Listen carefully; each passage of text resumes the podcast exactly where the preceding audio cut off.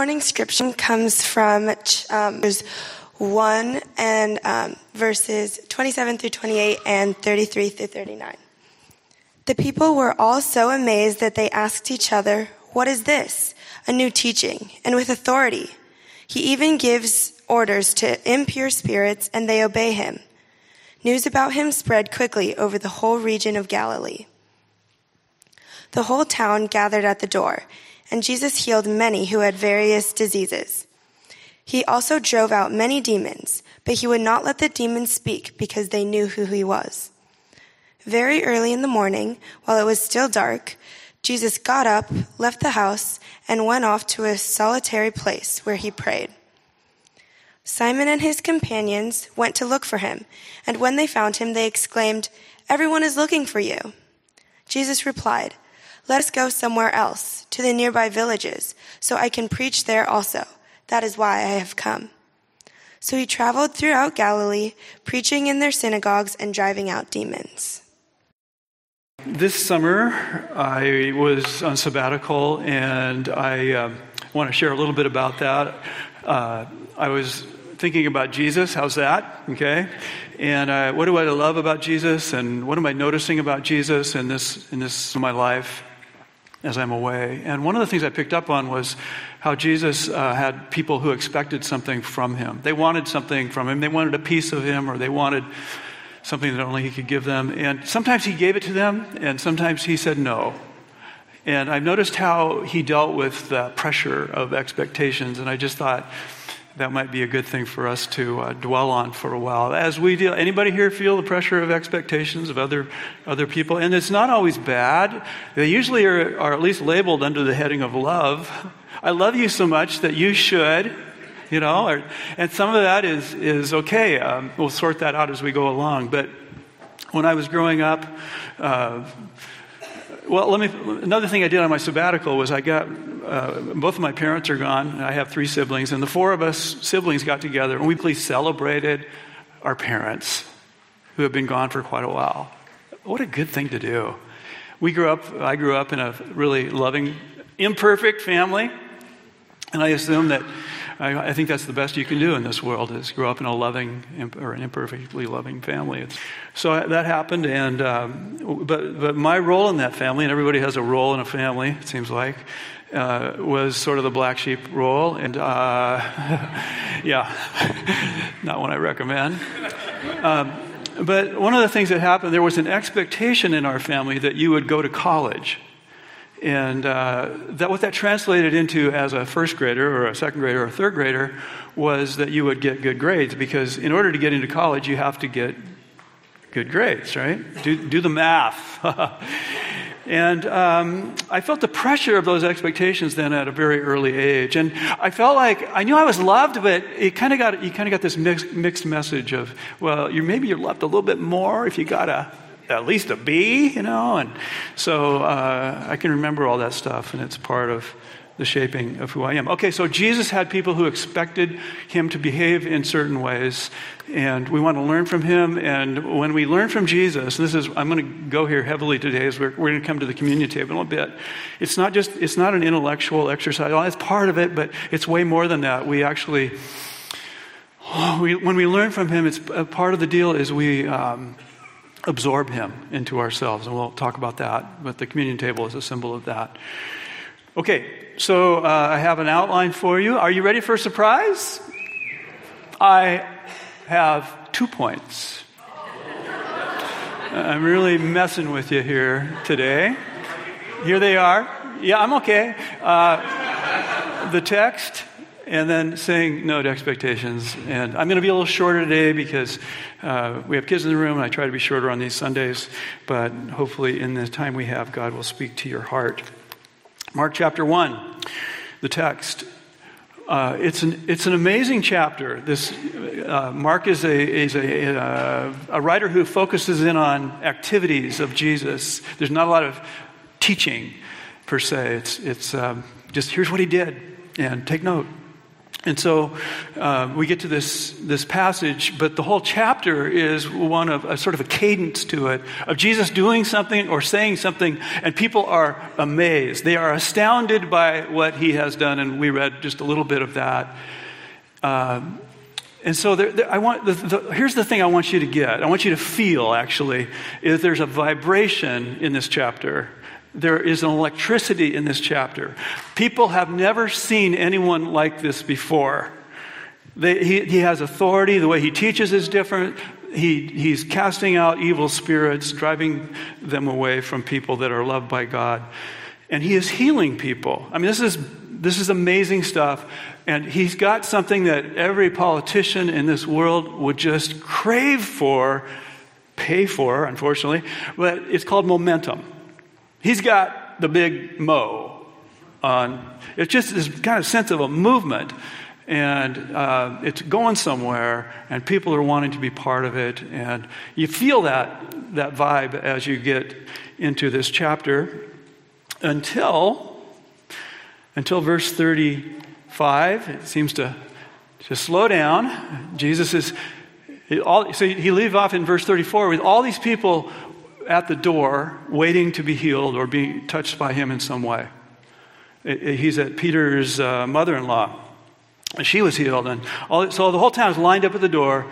And then it says in verse 35 And Jesus got up early while it was still dark the next morning and went out to a solitary place by himself to do what?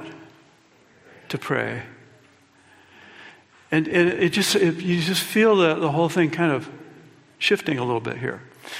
And that uh, commentators suggest that there was something within Jesus that um, was, um, there was something, you know how you feel a little disturbed in, in, in your soul? That with all these people waiting at the door to see him and all the things that are going on, that he, he had the sense, the need to go and reconnect in a deeper way with God the Father. And so he goes out early. And, and um, then the next thing that happens is that the disciples, apparently, like some of you, you got to sleep in a little bit. I got up this morning while it was still dark, just to tell you, you know. But the disciples, those who were following him, Peter and his friends, they, they slept in a little longer. They woke up, and Jesus isn't there. There's probably still people at the door. People are gathering early, and they know they've got a big day in front of them. They got to get things ready, and Jesus isn't there. What are they going to do? So they go out to look for Jesus, and they find him in this solitary place. And what do they what do they say to Jesus? Now, this is a line I want you to really think about what's being said here. Everyone, everyone's looking for you. In other words, there's expectations that are all around. But what are they really saying? What's underneath that? Everyone's looking for you. And how does that feel? When you hear that, how does that feel to you? I mean, it might feel really good, or it might feel just kind of overwhelming. So everybody wants a piece of you. But for a politician, how would they feel? If, if you were to tell one of the, uh, let's take Iowa, the next, whatever there in, in January, everyone's looking for you. How do you feel as a politician? Oh, that's good. That's really good. How do we get more of that? Jesus, when, it, when the disciples say everyone is looking for you, they are saying, What in the heck are you doing here? There's a, there's a criticism that's going with it.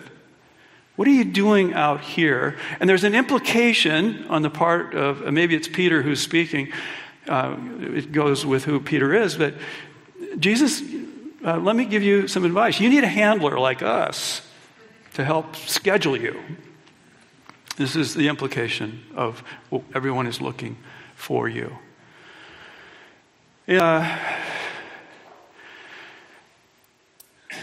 for the first time, Jesus at least in Mark's gospel or the gospel, seems to feel this the weight of these expectations, these shoulds that are being placed upon him by the crowd and then by the followers, and he will disappoint those folks many times. So he says to them, Well, let's just go somewhere else.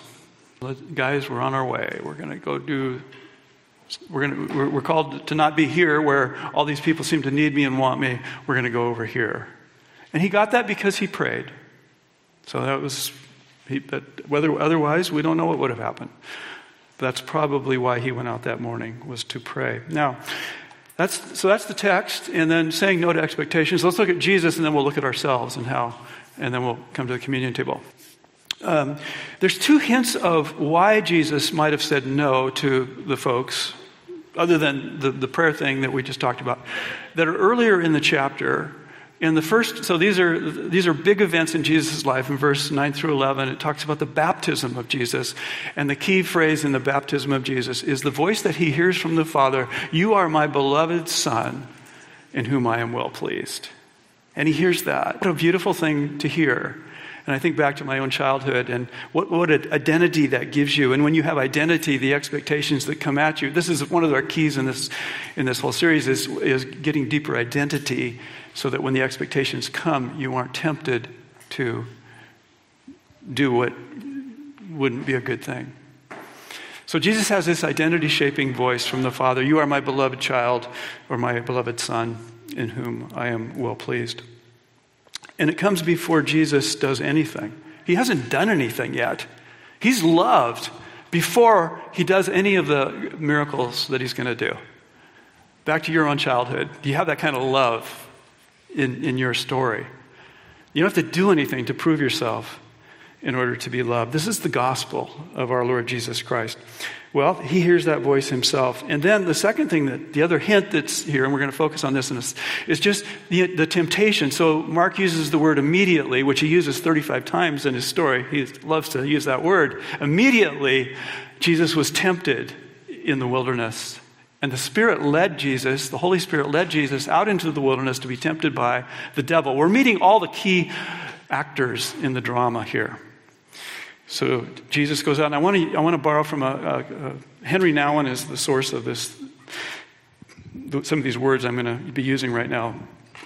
But there's three temptations, and Mark doesn't detail them, but Luke and Matthew do. The first temptation is to there's, there's some stones there, and the devil says, Look at those stones. Jesus, you can turn those stones into bread.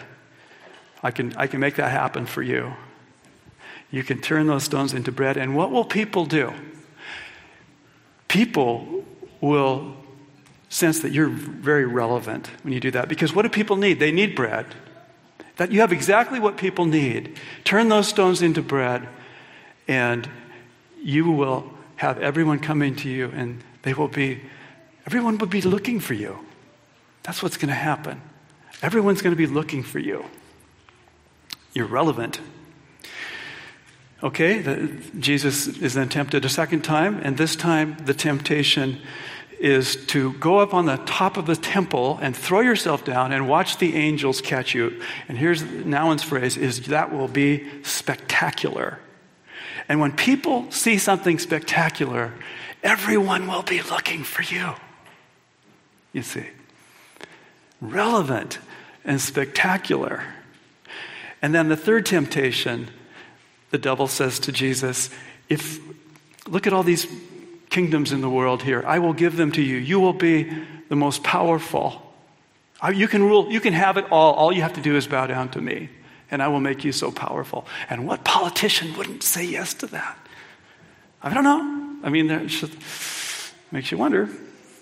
So everyone will be looking to you because you're so powerful. Everyone will be looking to you. Everyone will be looking for you because you are so relevant, so spectacular, and so powerful.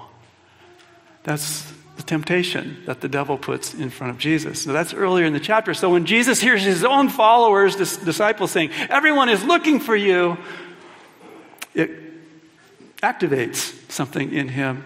And he is able to hear the voice of his father saying, You are loved. You don't need to be relevant. You don't need to be spectacular. You don't need to be powerful. You are my beloved child in whom I am well pleased. He has no insecurities because of the voice of the Father in him. And it's such a freedom to be able to speak in front of you knowing that I don't have to be relevant, spectacular, or powerful. I love this microphone though, it makes me feel powerful. But no, uh, it's just to rest in the love of the Father. What a gift to us. So we transfer from Jesus to us the ability. How do we say no? Well, I think you've probably hear it. But I want to I want to just note something that's very interesting to me, and maybe maybe to you too, and that is that the word Christian, which is what gets used for followers of Christ, right? That's the most common thing. We, we might say something else like "I follow Jesus" or whatever, but Christian is the number one thing. Is only found that that word is only found three times in the New Testament. Against that, or over that or whatever is the Apostle Paul, just one writer, the Apostle Paul, uses the phrase in Christ 146 times to describe somebody who is in Christ or a Christian. Much more biblical phrase to be. So I ask you, are you in Christ? And what does it mean to be in Christ? This is where. Uh, we find our capacity to say no to expectations. So, if Christ, who was able to say no to those temptations, is in you, you have a, a resource, a power that is not from yourself, or is at least in addition to the character that you have, but it allows you to say no. So here's the key is that to be in Christ is to have a spiritual union with Christ. That in, in some way that is not totally explainable to us, your or his DNA is part of your DNA. His identity and character gets absorbed into you. This is what it means to be in Christ. So to be a Christian is not to say, yes, I believe this, I believe this, I believe this, I believe this. It's to become like Jesus, to absorb his character. That's what Paul means by in Christ. Kind of lost that along the way somewhere, haven't we?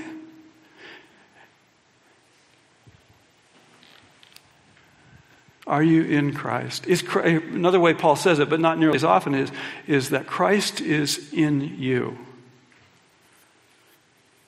The spiritual union with Christ. So when we come to the communion table, one of the resources that we have for our ability to say yes or no to the expectations we have that there are again i said it before there's some good expectations we should say yes to but one of the resources we have is the communion. This is a, a renewal of your Christ inness or your inness in Christ. How's that? That's what this table represents. Our Catholic brothers and sisters down the road have a different take on this. Uh, just, I'm just going to say what they believe, but is that the, through the uh, the um, what's the right word here? I don't want to I don't want to offend any Catholics, so, but the priest is able to uh, through the liturgy, this actually becomes the literal body and blood of Jesus Christ. That's their belief.